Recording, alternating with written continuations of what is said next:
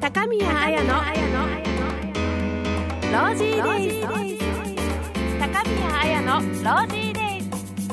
あなたの毎日をバラ色に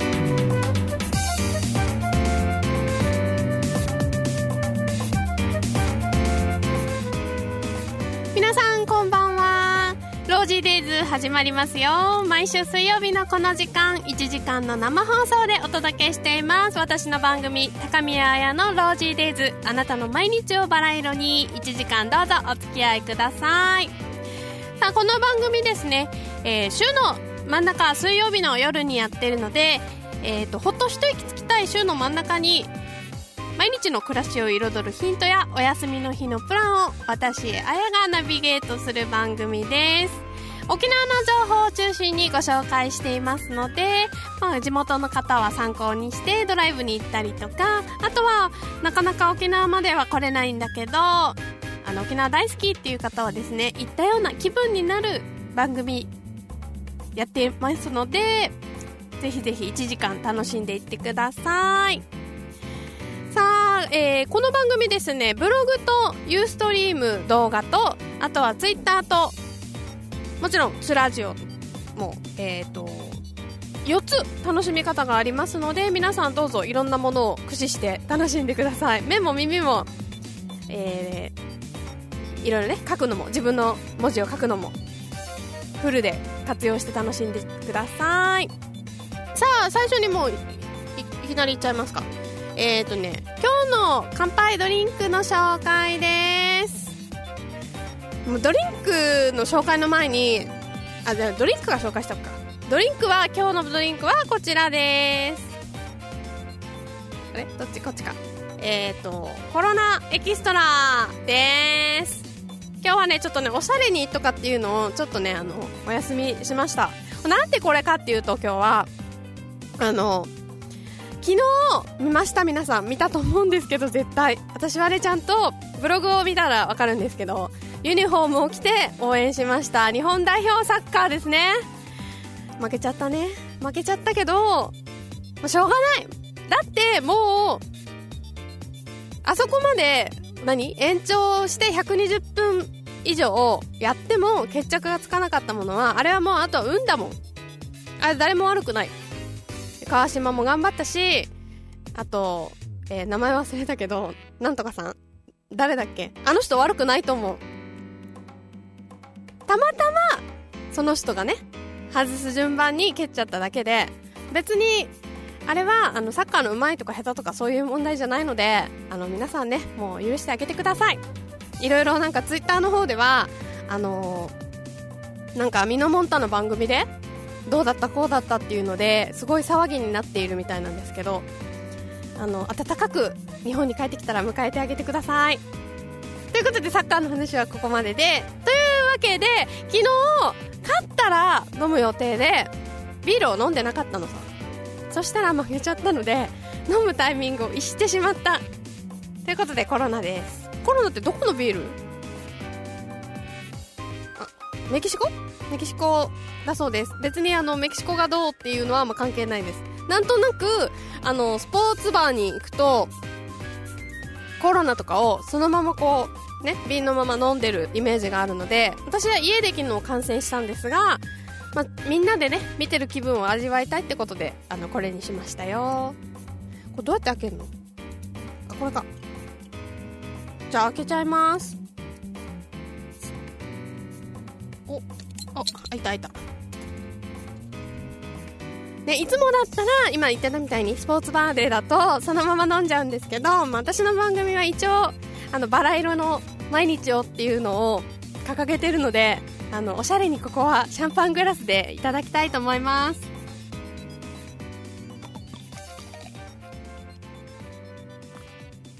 あー泡がこぼれちゃいそう。いただきます。大丈夫だ。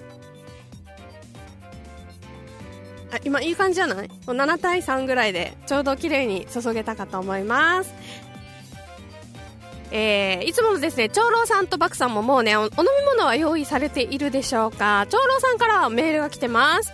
えー、準備完了してます。今日はちょっと贅沢に茶炭長老を用意しました。もちろんロックです。オープニングまで冷やしてます。早く始まらないかなってことで、今日はね、リッチに、あの、長老の、しかもね、えっ、ー、と、写真が送られてきたんだけど、古酒の方を用意してるそうです。なんか今日リッチだね。じゃあ皆さん、用意はできましたか？じゃあ行きたいと思います。じゃあ行きますよ。乾杯いただきます。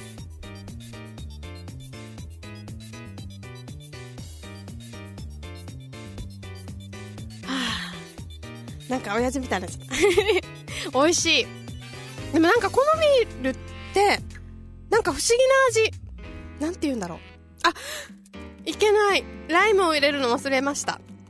後でね、あの、CM ないのに入れときたいと思います。これライム入れた方が美味しいよね、絶対。本当は生ライムがいいそうなんですが、今日はね、あの、この、えー、コロナにそのままくっついてた、ん？ライムって書いてあるけど、後ろ見たら、ライムと柚子のミックスの果汁だそうです。後で入れときたいと思います。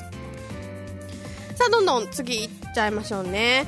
えー、っとね、あ、そうそう、さっき、ま目と耳とあと文字といろんなもので楽しんでくださいとご紹介したんですが、えー、この番組ですね、今あの乾杯とかやってるのも全部動画で配信されています。動画を見るにはですね、www.ayarosy.com にアクセスして私のブログ、えっ、ー、と、なんだっけ、ブログの名前忘れちゃった。えっ、ー、と、ロージーデイズを開いてください。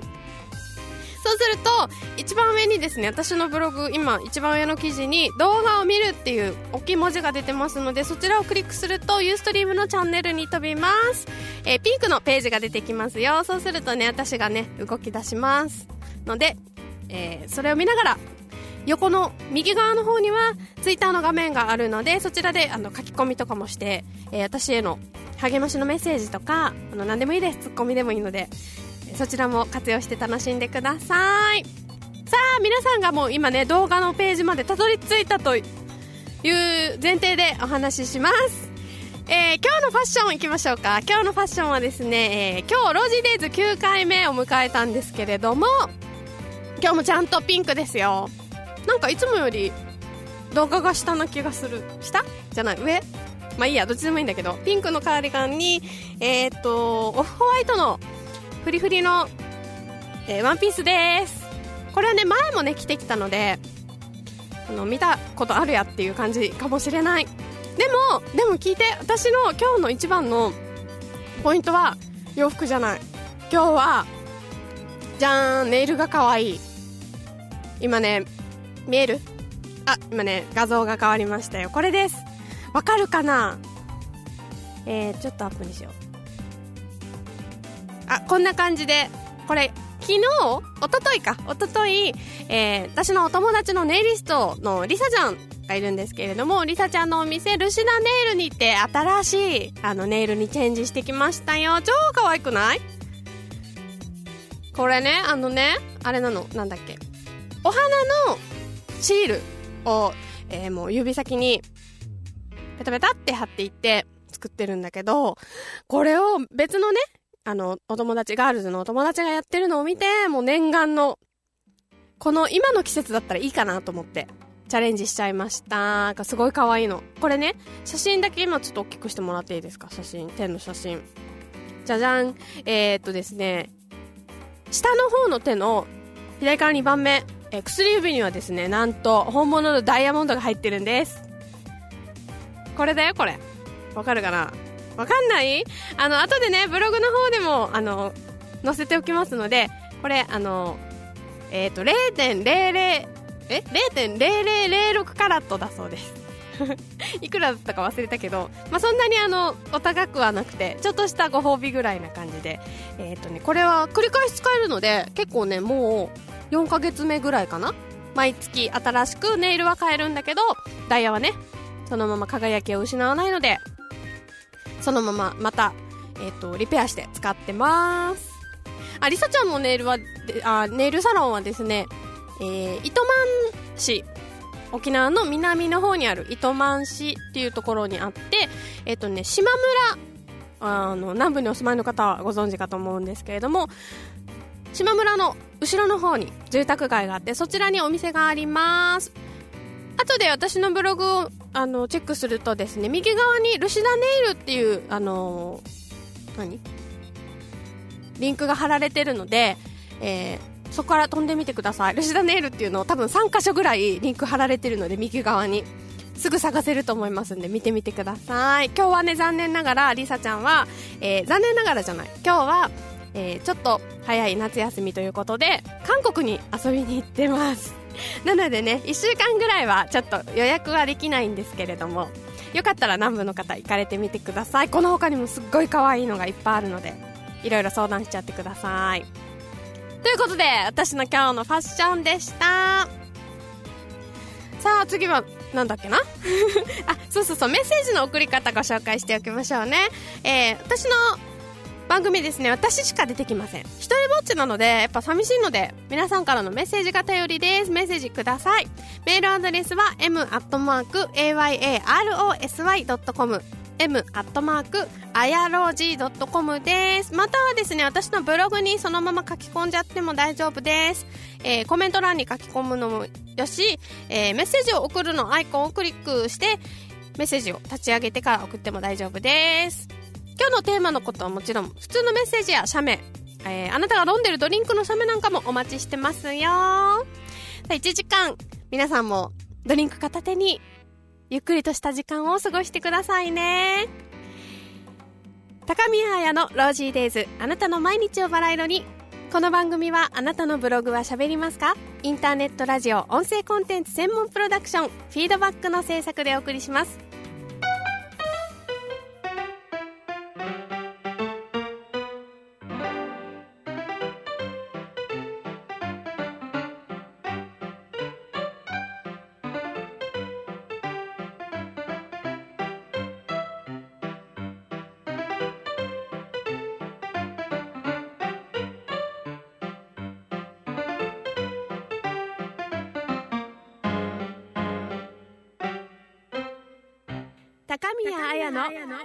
デイズあなたの毎日をバラ色に。あやなびあやなびあやなび。あやなび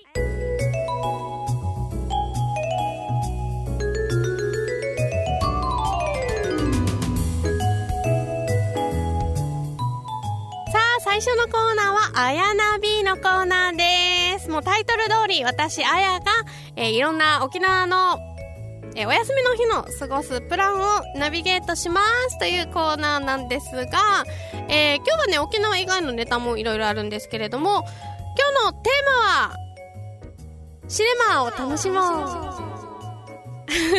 シネマを楽しもうだったっけなんかわかんないけど、そんな感じです。映画のお話をします。私がですね、最近見た映画がいろいろありますので、映画のお話をしていきたいと思います。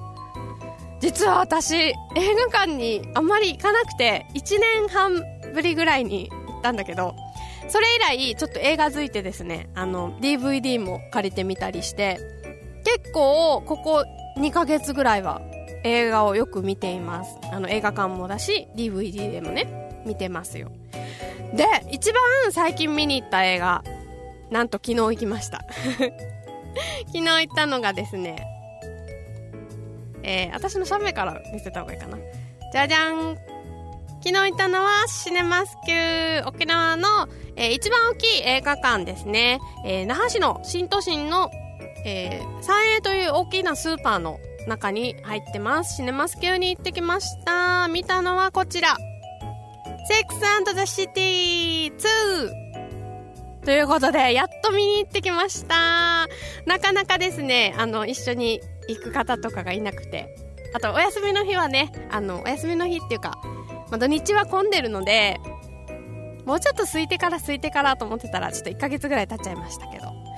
結果、面白かった超面白かったあのー、実は、さっきね、ネイルの話をした時に出てきたリサちゃんと、あのー、お話をしてたんだけど、私も、彼女も、あの、ドラマシリーズは全然見てなくて、流行ってた時には、ふーんぐらいな感じで、見てなかったので、実は、あの、セックスザシティのあの映画前の前作の映画から見始めたタイプなんですけど1よりも2の方が私は面白かったです。というかなんとなく2は大体こう外すだろうっていう前提であまり期待をしないで行ったのですんごく面白かった。えっ、ー、と今回はですね中東にみんなでこの、えー、メンバーがですねみんなで行くっていうものなんだけどあのすごく豪華だしこのセットじゃなくて何ていうの？ロケ地が本当にアブダビ？中東のアブダビっていう国に行ってロケしてるんだけどもうリゾートファッションとかもそういう砂漠の国に行ってなんかディオールのドレスとか着てるからすごかった。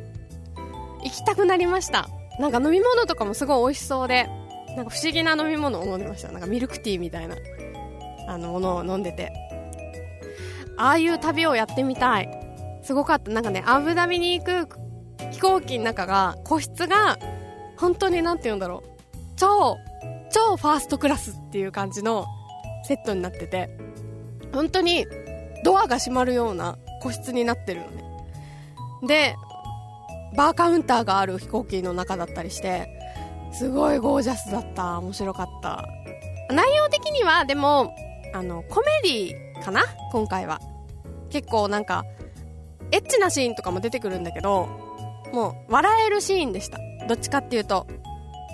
観客の皆さん他の後ろの方に結構年配の男性のおじさまたちもあの見に来てたんだけどすごい笑い声が起こってたりちょっと拍手とかもしてた。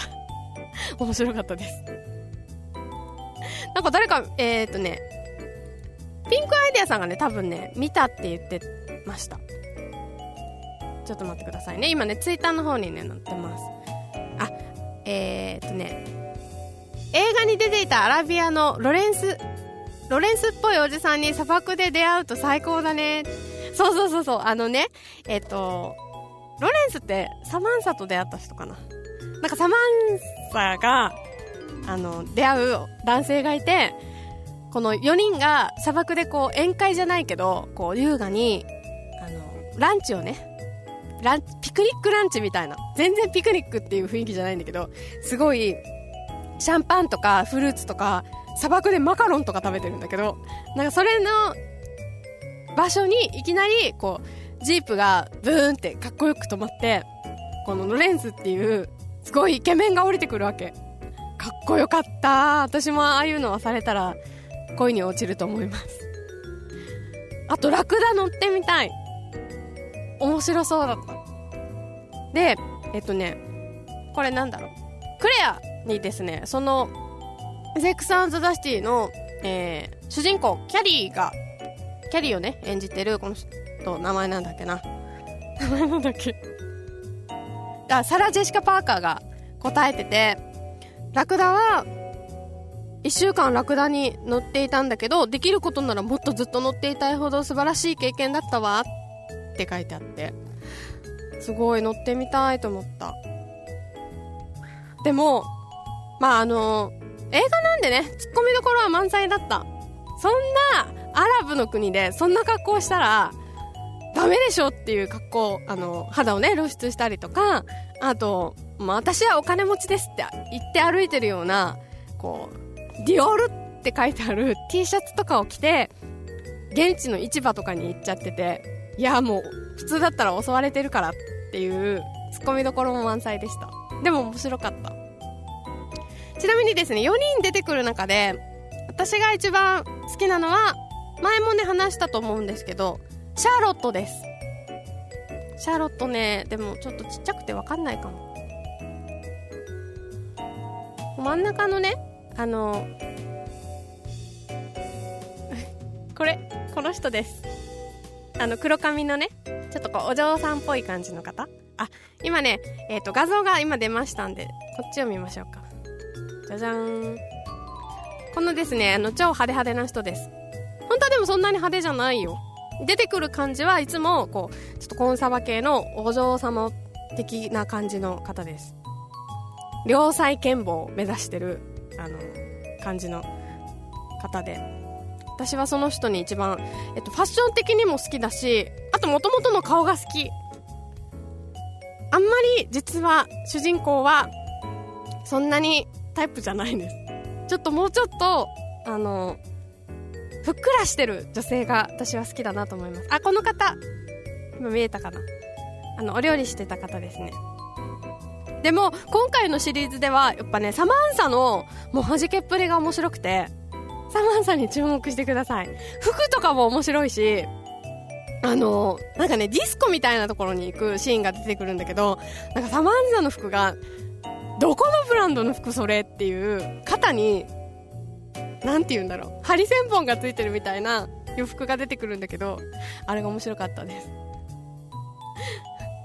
なんかね、あの、ファッションを見るのも楽しいし、あと、やっぱり、こう、セックスザシティの魅力はいろいろ、なんだっけ、この話してる内容が面白くて、なんか、今回分かったのは、男性と女性はこうも思ってることは違うんだってことが私は学びました。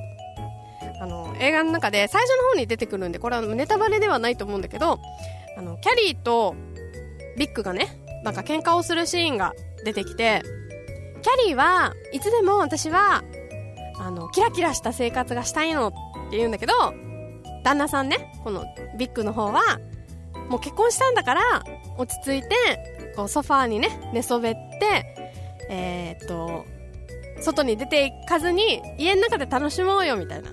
こう毎毎週毎週、デリバリーを頼んで、例えば今日は日本食のデリとか、えー、明日はじゃあ中華料理のデリみたいな感じのを頼んで、家でいろいろ楽しみたい。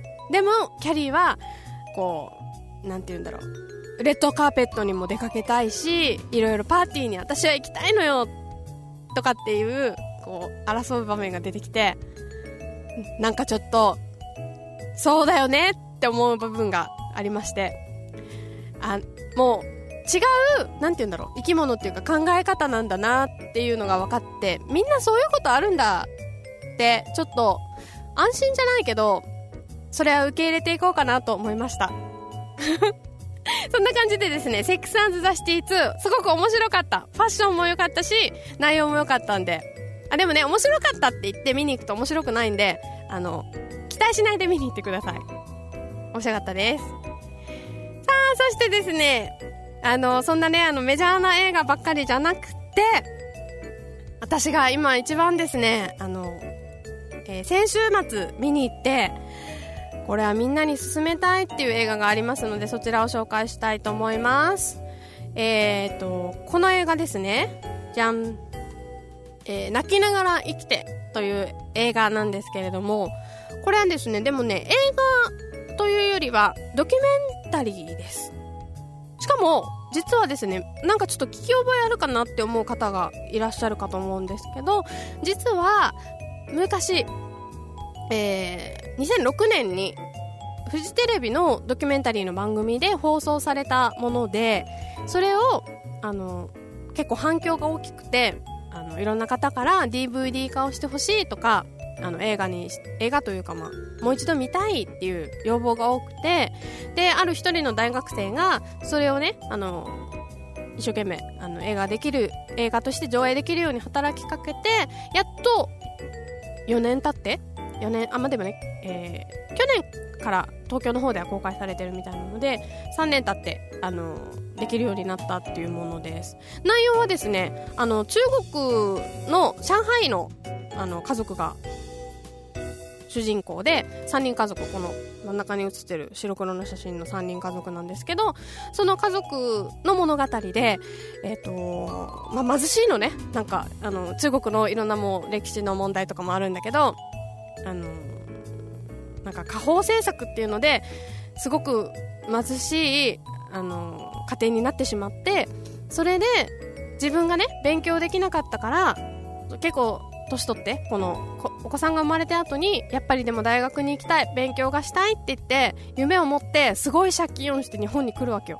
そしたらそのその送られてきたとこがすごく田舎でいやこんなんじゃあのお金をね返せないからっていうのでそこから脱出して東京に出て働きながらあの大学を目指そうと思ってたんだけど、まあ、実際はねそんなにまあ人生甘くないというかいろいろ困難が待ち受けててお父さんは決心するんですよこの人は。この自分ができなかった分じゃあもう娘に託そうって言って決心して自分は本当に身を粉にして働いて3つとか仕事を掛け持ちして働いて娘のためにあのなんて言うんだろう。学士のこのお金を一生懸命一生懸命一生懸命働いてやるんですよ。もうそれがもうすごくてお父さんがもうどんだけ娘のことを思っててとかあの奥さんのこともねあのすごく思いやってて働いてるんだけどあのなんて言うんだろう。で普通に見てても私が今見てても大変だと思うんだよ。3つも仕事しててしかも日本にいる外国の方だから絶対差別とかをされたり理不尽な思いとか絶対あったはずなのになんかそんなことを一つも愚痴らなくてとっても笑顔がいいお父さんでなんかね感動しました本気で。えっと人生は何だったかな。あ最後にね、まあ、結局あの最後にの話はまだやっちゃダメか。えっとね、えー、娘さんがねとりあえずその親のね愛をあの分かって一生懸命努力して、えーと、自分の夢に向かって努力するんですよ。でアメリカのね大学に行きたいっていうのが夢だったんだけどアメリカに大学に行く時に実はお父さんは日本に行って一度も上海に帰ってきてない。帰ってきてなくてあのー、この娘さんとも電話でしか話したことない。で8年ぶりに娘さんがアメリカに行く前にこう日本にね来るのよ。そしたら今まで知らなかったけどお父さんがこんなに大変な思いをして働いてこんなにお父さんが老いていることも自分は知らなかったと。年年を取ってあの、まあ、くたびれるって言ったらちょっと言い方変なんだけどそんな身になって私のために働いてるのは分からなかった。でも私は知ってる。お父さんがどれだけ私のことを愛してるかっていうのをっていう場面が出てきてどうしよう泣きそうになってきちゃった そう出てきてあのすごいお互いにねあの会えなかった分その一日で埋め合わせをするんだけどとっても素敵な家族だなと思って。で、まあ、あといいところがやっぱり東洋人日本人も含めて東洋アジアの人たちなのであんまりこう感情表現がそんなに豊かじゃないっていうか恥ずかしがり屋さんなのね。なのでこの、まあ、娘さんがあのアメリカにね行ってしまう日この1日しかない中でお父さんと再会してまた別れなきゃいけないんだけど2人とも何にも言えなくなっちゃうんだよね。なんか一緒に電車に乗ってるんだけどもう会話がなくなっていってもうそれぞれに泣いてしまってでこうなんて言うんだろう。欧米人だときっとこう結構大げさになんか「I love you」とか言ってこう抱き合ったりするんだけどそういうのがなくてもう本当に淡々とじゃあねみたいな感じでこう手を挙げて握手をすることもなく去っていくんだけどもうそれが余計なんかそうだよねと思って。できないけど、でもこんだけ思ってんだよねっていうのが伝わってきて、すごく、あの、家族愛っていいなって思える映画です。映画というかドキュメンタリーです。で、まあ、この後、私が話した後にもまだドラマがいろいろあるので、ぜひですね、皆さん見に行ってほしいと思います。あのこんなに人生に対して前向きで自分が置かれたことに何て言うんだろう文句を言ったり恨んだりしないで頑張れる人っているんだなと思って私はすごく例えば自分は家族に対してちゃんと思いを伝えてるかなっていうことを考えたりとかうんなんかあとはもっと頑張れるんじゃないかなっていろんなことを思いました。とってもね自分の生き方とかを考えさせられるとってもいい映画なのでそれぞれお父さんの話しか今あのしてないんだけど、まあ、主人公はお父さんなんだけど娘さんもそうだし奥さんもみんなとっても一生懸命生きてて本当にこの映画のタイトル泣きながら生きてっていうタイトルにふさわしい映画なのでぜひ見に行ってほしいと思います。今ですね今は、えー、今週はですね沖縄でやってましてえっ、ー、と沖縄では7月2日なので明日と明後日しかやってないですね。でも明日と明後日どうにか時間を作って見に行ってほしい、えー、沖縄の桜坂劇場でやってます。ので見に行ってください。でね、えっ、と、これ多分、あの、全国をいろいろ、あの、まあ、やりたいですってこう、手を挙げてくれた小さい映画館とかで、やってるので、それがね、終わった後、どこに行くかっていうのは載ってないのね、このサイトにも。あ、ちなみに、泣きながら生きてで検索すると、そのサイトが出てきますので、そちらも見てみてください。それをね、読むだけでも結構泣けちゃいそうな、あの、いい話です。で、えっ、ー、と、トークショーもちょっと聞いたんだけど、その時に言ってたのは、あの、なんだっけ、小さい、例えば、えっ、ー、と、公民館ではないけど、そういう上映できる施設であれば、あの、そういうところでも、あの、一人でも多くの人に見ていただきたいので、やる用意がありますのでってことを言ってたので、もしこれを聞いてるですね、何か施設の方、あのまあ、図書館の方でもいいですしそういう映画をね上映できそうなあの団体の方がいらっしゃいましたらぜひ問い合わせてみてください、えー、詳しくはですね公式サイト「泣きながら生きて」に載ってますのでもうぜひ私はこれはね DVD 化をもう絶望してますので皆さんもよかったらあのチェックしてみてください。はい、もう超熱く語ったところでですね さあ、最後はですね、やっぱりあの、沖縄のことをいつも紹介しますよっていうのがテーマなので、えー、沖縄の映画を紹介したいと思います。今ね、気づいてる方もいるかなと思うんですけど、じゃじゃん、こちら。ヤギの冒険です。私の後ろに、可愛いヤギちゃんの、この、ポスターがあるんですけれども、これね、まだね、公開じゃないんだけど、あのー、この間、えー、試写会ちょっと関係者向けの試写会にあのご招待いただいたので、見に行ってきましたよ。可愛い映画だった。これね、何がすごいって実はこっちにも書いてあるんだけど、日本映画史上初、中学生監督衝撃デビューということで、沖縄の、まあ、実際沖縄で普通に中学生をしている男の子、中村くんっていう子がいるんだけど、その子が、あの、作った映画なんですよ。すごくないですかこれ？中学生が映画監督だよ。でもとってもねあのー、て言うんだろう。舞台挨拶を見たんだけどとってもハキハキと喋っててかっこよかった。全然中学生じゃなかった。え写真あったかな？あ写真がなあ写うんこれしかないな。うん。えっとですねこれはですねまあこの中村龍吾くんっていう14歳の子が監督してつまりだから構想も全部この子が考えて、カット割りとかも全部考えてやったっていうものなんだけど、まあ、内容的にはですね、ヤギちゃん、実は沖縄では皆さんご存知かと思うんですけど、ヤギ食べるんですね。ヤギはペットじゃなくて、あのー、結構、例えば引っ越しをした時にヤギ汁を振る舞うとかですね。あと、居酒屋とかで普通にヤギのお刺身あとヤギの専門の食堂とかがあって、まあ、食べるものっていう感じなんだけど那覇で育った、まあ、都会育ちね。那覇っていうと都会に入るんですよ沖縄では。で那覇で育った少年がこのどこだったかな？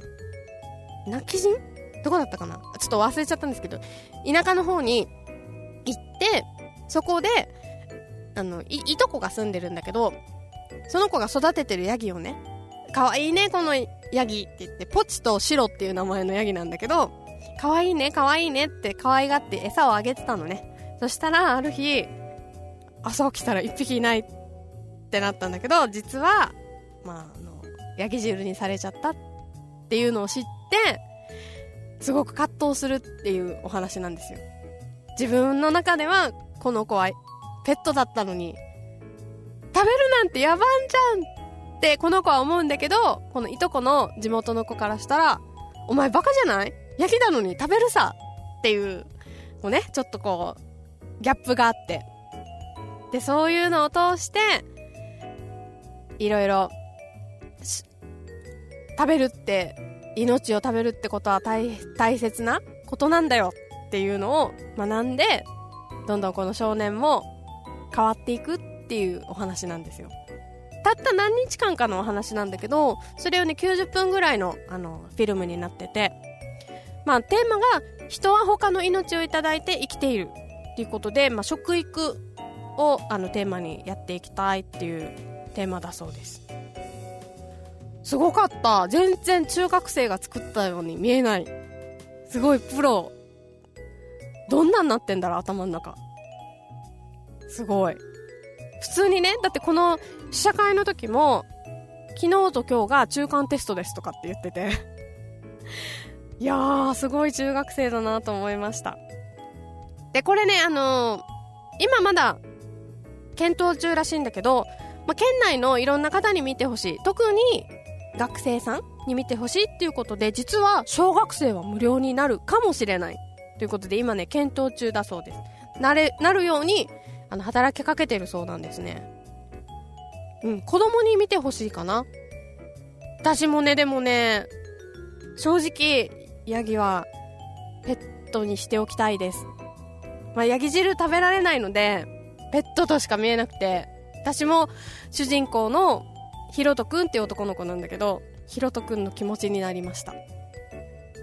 なんかうん。でえー、っとねこれ試写会は先週あったんだけど、えー、実際にですねやるのはですね、えー、9月20日からですね9月20日から沖縄県で、えー、サーキット上映ということで、いろんなところを点々と回っていくそうです。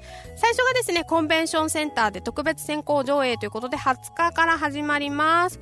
こちらもですね、詳しくは、ヤギの冒険で検索しますと、えー、ブログとかいろいろ出てきますので、えー、見てみてください。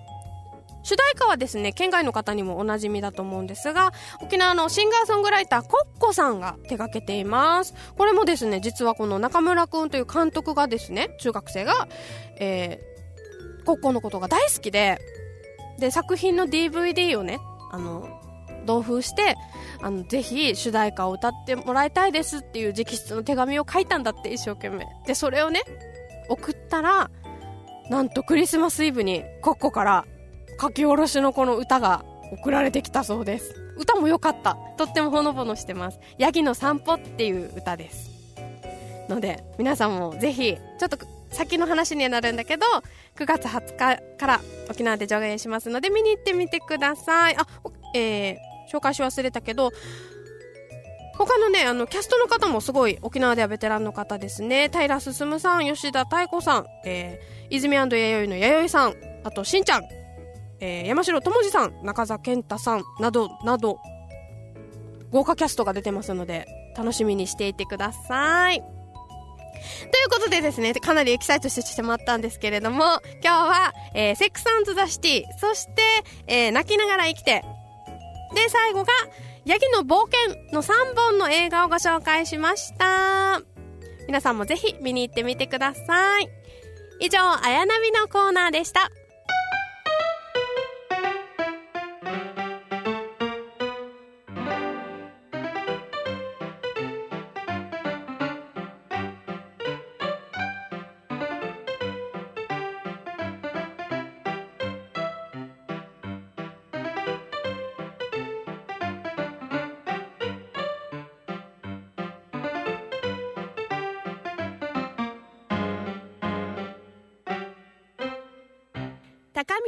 のロージーデイズ。あなたの毎日をバラ色に。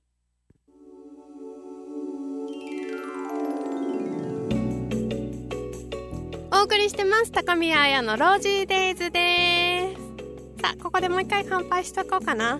ヤギちゃんも来たことだし。ヤギなんて名前だったかな。多分白だったとうんポチだったかな？どっちかです じゃあ乾杯いきたいと思います。乾杯ヤギちゃんも。可愛いよね、このヤギ。ピンクだもんだって。うん、美味しい。あ、またライム入れるの忘れちゃった。さあ、ここでですね、皆さんからのメッセージじゃないかった、紹介の前に、おもたせのコーナーがあるんでした。忘れてました。さあ、今日のおもたせのコーナーでは、沖縄の美味しいものを紹介していきます。今日の一品はですね、えー、オズのゆうこさんの木べらです。スプーンに見えるでしょう。クッキーですよ。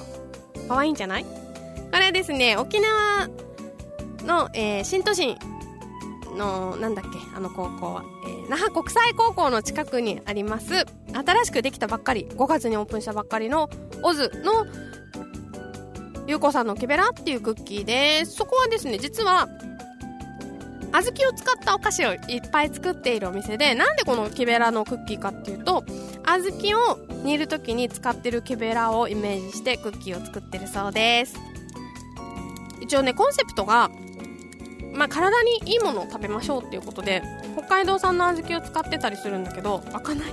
全然開かない。どうしよう。するんですが、えっ、ー、と、バターとかをあまり使わないお菓子を目指しているらしくて、おそらくね、このスプーン型のクッキーも、クッキーって言うと、意外にすごいいっぱいバターが使われてたり、お砂糖が使われてたりっていうのがあるんだけど、それをね、少しでも少なくして作っていこうっていうのがコンセプトらしいです。じゃん、かわいいね。出た感じもこんな感じです。いただきます。もったいない。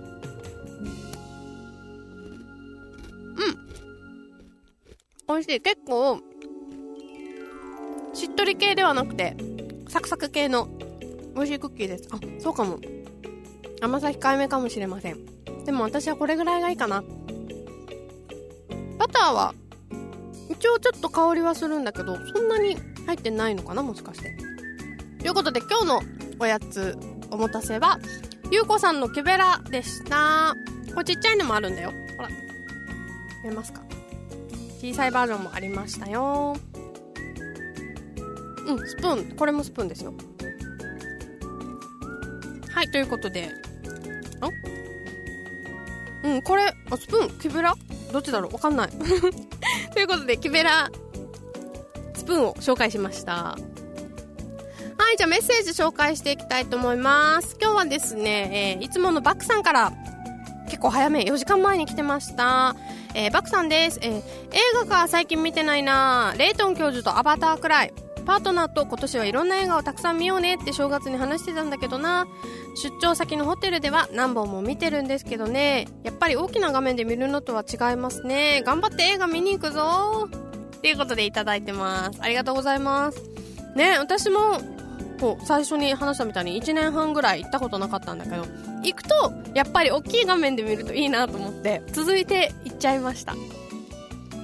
私もアバター見ました。見たけど私はアバターはあの青のアバターのあの風貌がダメであのギブアップしてしまいました。すいません。3D がどうとかっていう問題の前にあの生理的にそれが受け付けられませんでした。ごめんなさい。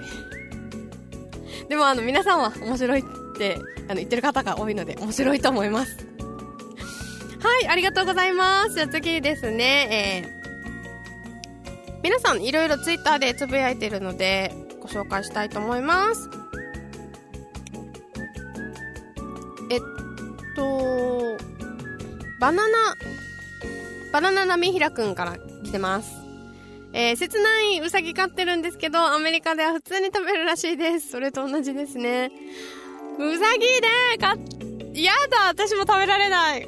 でも、フランスではごちそうなんだってよ。アメリカもそうだし、フランスでは、もう子羊のなんちゃら、子羊じゃない、子うさぎのなんちゃらみたいなのが普通に出てくるらしいです。私も無理です。うさぎと、ヤギはペットです。でも豚とかも飼ってたら食べられないかも。だって豚もピンクで可愛いし。ちょっと無理だな。はい、ありがとうございます。えー、次ですね。えー、あ、同じく先ほどのバクさんからですね。人間は食物連鎖の最上位食べることで、えー、自分が生きられる。いただきますは、食べられるものに命をいただくことへの感謝の言葉です。そうね、そう、結構言いますね、それね。ね、もういただきます。必ず言って、私が今ね、元気でいるのもあなたのおかげですっていう気持ちでご飯をね食べたいと思います。お百姓さんにも感謝してますよ私は。みんないただきますは必ず言ってくださいね。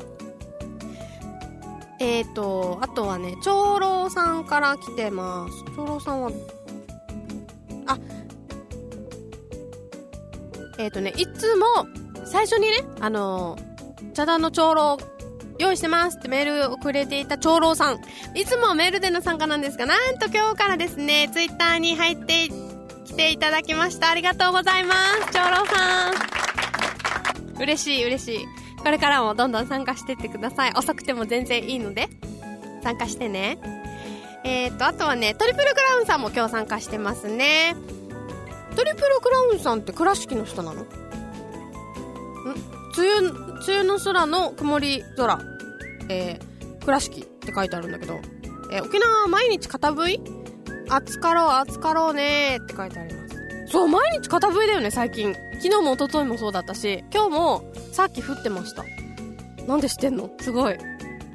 すごく昼間は晴れてるのになぜか夕方過ぎるとなんか雨の匂いがするって思うとバーって一気に降ってきますね。今日もちょっと降ってたね。という感じでですね、ここでは皆さんのメッセージご紹介しました。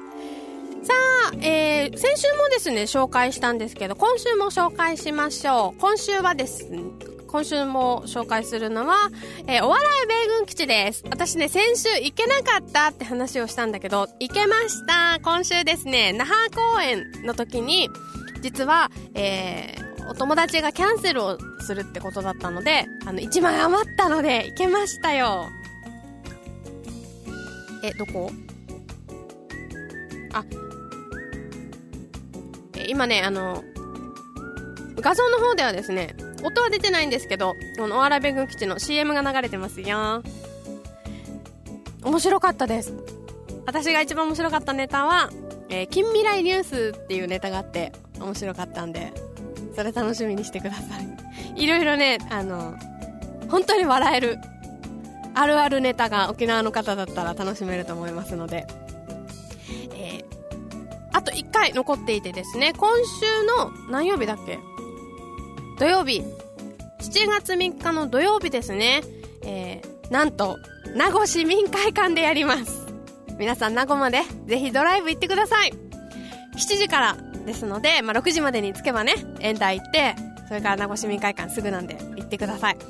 高速がね、ただなので、今週からタダになったので、すぐ行けちゃう。パッと行ってパッと帰ってこられちゃう。私がカヌちゃんまで毎日通ってたことを考えたら、全然近いです。行ってください、名護市民会館まで。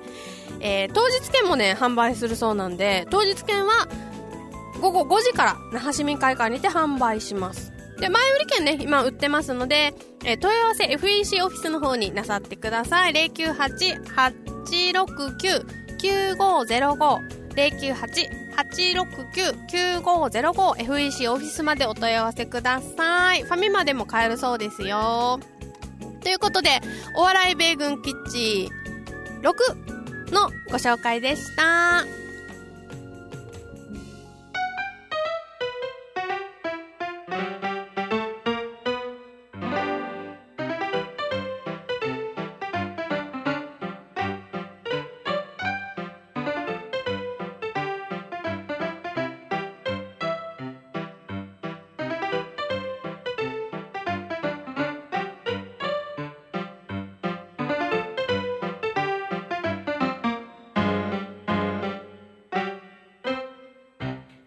高宮彩のロージーデイズあなたの毎日をバラ色に。バラ色の気持ち。さあ先週から始まった新しいコーナーバラ色の気持ちですよ。バラ色の気持ちでは私が、えー、日頃ですねいろんなところに行ったり食べたり見たり、えー、買ったりしたものを紹介して、あの、バラ色の気持ちになったよ、この商品でっていうのを紹介するコーナーです。今日はですね、あ、開けるの忘れてたけど、これです。じゃん。わかりますかねお花と、下にこの、なんかクリスタルみたいなものがくっついてるこれなんですけど、これね、すごい便利なんだよ。これはですね、実は、昨日ゲットしてきたんだけど、夏になるとやっぱり日差しが強いので私なんか特にあの絶対焼けたくない派なので日焼け止めはもちろん塗りますけどお散歩に行く時とかあとビーチパーティーの時とか必ず持っていくものといえばそういえば帽子かぶれないんだったいいのかな？こんな感じで帽子があるじゃん？あの、変なのは私が頭大きいからじゃないよ。ヘッドホンがあるからだよ。で、これ、風が来ると、ピューって飛んじゃうんだけど、飛ばないためのグッズです。これをですね、かぶって、この、どっちでもいいんだけど、どっちか一つ、どっちもクリップと、あと、あ、こっちだな。こっち、クリップをお洋服に留めて、このお花の方にはクリップと安全ピンがついてるので、安全ピンをこっち側につけます。同じ側ね、左側だったら左側につけます。そうすると、こうアクセントに乗って可愛いでしょ？このお花がまずピンクの。緑の帽子にピンクのお花がついてて。で、ここでもう安全ピンで留めてて、こう鎖がついてるので、ピュッて飛んでいくと、ここにくっつくんですよ。襟首？いえいえ、違います。あの、なんでこれは前につけてるかっていうと、そのために飾りがついてるから。あ、今、ディレクターからね、それ後ろにつけるんでしょって言われたんだけど、違うんです。ちゃんと、あの、書いてあります。胸元につけましょうって書いてあるので、合ってます。あ、釣りバージョンのやつもあるそうなんですけど、釣りのおしゃれじゃないんで、おしゃれ、これはおしゃれも楽しみつつ、なんだっけ、帽子がね、飛ばないようにってことなので、これは前につけます。かわいいでしょ？これは、ハットクリップじゃないかな？だったと思います。ハットクリップです。えー、私はですね、えー、1300円で購入しましたよ。これは私はアフタヌーンティーで買いましたけど他にもですね雑貨屋さんで売っているのを見たことがあるのでいろいろバージョンがあると思うので皆さんも探してみてください多分でもね手作りで作れそうな気もするけどいいの可愛かったからということで今日のバラ色の気持ちはですねえーと、ハットクリップを紹介しました。これを片手にですねまたお散歩に行ったり夏のレジャーを楽しみたいと思います。さあ、えー、さっきあのメッセージのコーナーでちょっと言い忘れてしまったんですが、えー、メッセージですねあのいろんなの募集してます。例えば私のこ持ってるこんなの可愛いよとかこんなの便利だよっていう情報でもいいですしさっきのねお菓子食べるコーナーであの紹介してるお菓子こんな美味しいのありますっていうのでもいいので何でもいいのでメール送ってきてくださいえーあ、そうそうそう。今日ね、ちょっとお休みしてるコーナー、プレゼント 4U のコーナーではですね、あなたが誰かに、あの、物を送るときに、お困りですよね、きっと。何を送ったらいいかなって困ってると思います。例えばね、えー、この間終わった父の日のものとか、あとは、えー、お兄ちゃんが結婚しますとかでもいいんだけど、そういう時に何を送ったらいいですかっていうのを私、ギフトコンシェルジュと勝手に呼んでいます。あやが、あなたと一緒に贈り物をお選びします。できるだけね、何歳くらいの誰に贈り物、贈り物を考えてくださいっていう風に詳細を教えてくださると助かります。えー、すべての宛先はですね、メールアドレス、m.ayarosy.com またはですね、私のブログのコメント欄に書き込んでも大丈夫ですよ。で、えっ、ー、と、紹介したテーマの他にもですね、何でもいいです。今日は自分の住んでる何々県は暑いですとか、あの、乾杯のドリンクは何飲んでますっていう、そんな簡単なものでもいいので送ってきてください。よろしくね。あ、そうそうそう、ちょっとだけ喋りたいのがあった。今日私は生まれ変わったんだよ。何が？って思ってるんですけど。あのですね、今日実は6月30日は何の日か知ってますか？私は今年まで知らなかったんだけど。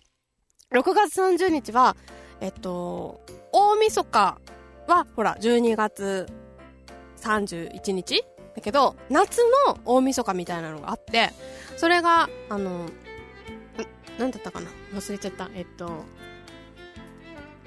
なこし、夏を越すって書いて、なこしの大払いっていうね、こういう字見えますかねこういう催しがあったので、えー、普天間神宮に行ってきました。まあ、あのー、大晦日にみんなほら、あの、まあ、除夜の鐘とかをついてるのとかって、ほら、人間の煩悩を、あの、なくすためとか、あと、役を払うためとかって言うじゃない？で、そ、その時に1年の役払いをしてるんだけど、でも、半年経ったらもう溜まってきてるんだって、いろんなものが。いろんな汚れがついてるんだって私たちには。なのでこれから半年をまた無事にね健康にあの楽しく幸せに過ごすためにこの名越の大払い。名越じゃなかった。名ご名ご名越名越じゃないよ。名越夏を越すって書いて名越の大払いというのをやるんだそうです。今写真をちょっといいですかね。こんな感じでですね天満神宮の立派な新しいあの建物があるんですけど前にねこの円形のなんだっけな血の輪くぐりっていう蚊帳でできたこういうあの輪っかがありましてこれをですねみんながくぐっていくっていう行事でした。くぐってる写真あったかな。ちょっと画像が悪いんですけどこんな感じでくぐってますみんなが。8の字になるように歩いてくぐってえっと3回4回通るのかな？8の字になるようにくぐるんですよ。難しい。これ以上説明ができないんだけど歩いてうんこの歩いた後が8になるようにくぐるってこと。1回目左に行って次右に行ってみたいな感じでくぐっていくっていうあの厄払いだそうですよ。これでこの夏をねちゃんと快適に過ごせるそうなんで。私は今日生まれ変わったというわけです。この汚れをね払ったので。皆さんももう今日は終わってしまいますけど、まあ、自分でねいろいろ今年を振り返ってみて汚れを払ってみていかがでしょうか。ということでいただいてきましたこのね輪っかの使われていた蚊帳を使った3です。3っていうのは沖縄でえっ、と子供がねマジムンえマジムンっていうのは魔物？なんか妖怪じゃないんだけどなんか魔物悪者ねとりあえず。ショッカーみたいなやつ。ああいうのに子供をさらわれないようにっていうことでお守りでおばあちゃんとかがこう草で作ってくれる。本当は何で作るの？普通の草？あの普通の草だそうです。雑草っていうか普通に空き地に生えてるような草ですね。でこれは今日くぐってきた蚊帳をあの最後に解体して持って帰っていいですよって言ってたので解体して持ってきました。これスタジオに寄付したいと思います。みんな汚れてるかもしれないから私が清めてあげます。という感じで、えー、夏あ名越の大払いのご紹介でしたよ。さああっという間の1時間ですね。えー、あじゃあ最後のエンディングの呼ばなきゃいけないことから先にやっちゃおう。高宮綾のロージーデイズ。この番組はあなたのブログは喋りますか？インターネットラジオ音声コンテンツ専門プロダクションフィードバックの制作でお送りしました。私の番組ですね途中から聞いちゃったっていう方とかですね大丈夫です。がっかりしないであのポッドキャストとかあとは動画も録画してあってあの見ることできますのでまずは私のブログチェックしてみてください。先週のですねあの動画が実は18分しか撮れてなかった。なぜなぜかはわからないんですけどごめんなさい。あの動画途切れてました。今週はちゃんと撮れてることを祈りながら後で見見てみたいと思いますよ。さあ1時間。あっという間だね。あの明日からはなんと7月ですよ。もう今年が半分終わったなんて信じられない。何もやってない気がするんですけど。明日からは心新たに生まれ変わった私で頑張りたいと思います。今日紹介したですね、えー、お菓子の話題ですとかあとは、えー、映画の話題などはですね、えー、皆さんにもう一度後で見ていただけるように、ブログでも紹介しますので、ぜひブログの方もチェックしてみてください。ブログは www.ayorosy.com です。あ、そうそうそう。えっ、ー、とね、2回ぐらい前に紹介したの間違ってたの訂正します。番組の中で、ほおずき食べましたって言ってたんだけど、あれ、ほおずきじゃなかった。なんとですね、えっ、ー、と、ストロベリートマトっていう、なんか新しい野菜、野菜じゃない、フルーツでした。お詫びして訂正したいと思います。ごめんなさい。間違ってたっていうより、うん、完全に認識違いでした。ごめんなさい。ということでですね、あの皆さんも間違いに気づいたら、どんどんツイッターで突っ込んでください。後で訂正したいと思います。さあ来週もですね、この時間1時間こちらのチャンネルでお会いしましょう。今夜のお相手は高宮彩でした。それではまたねバイバイ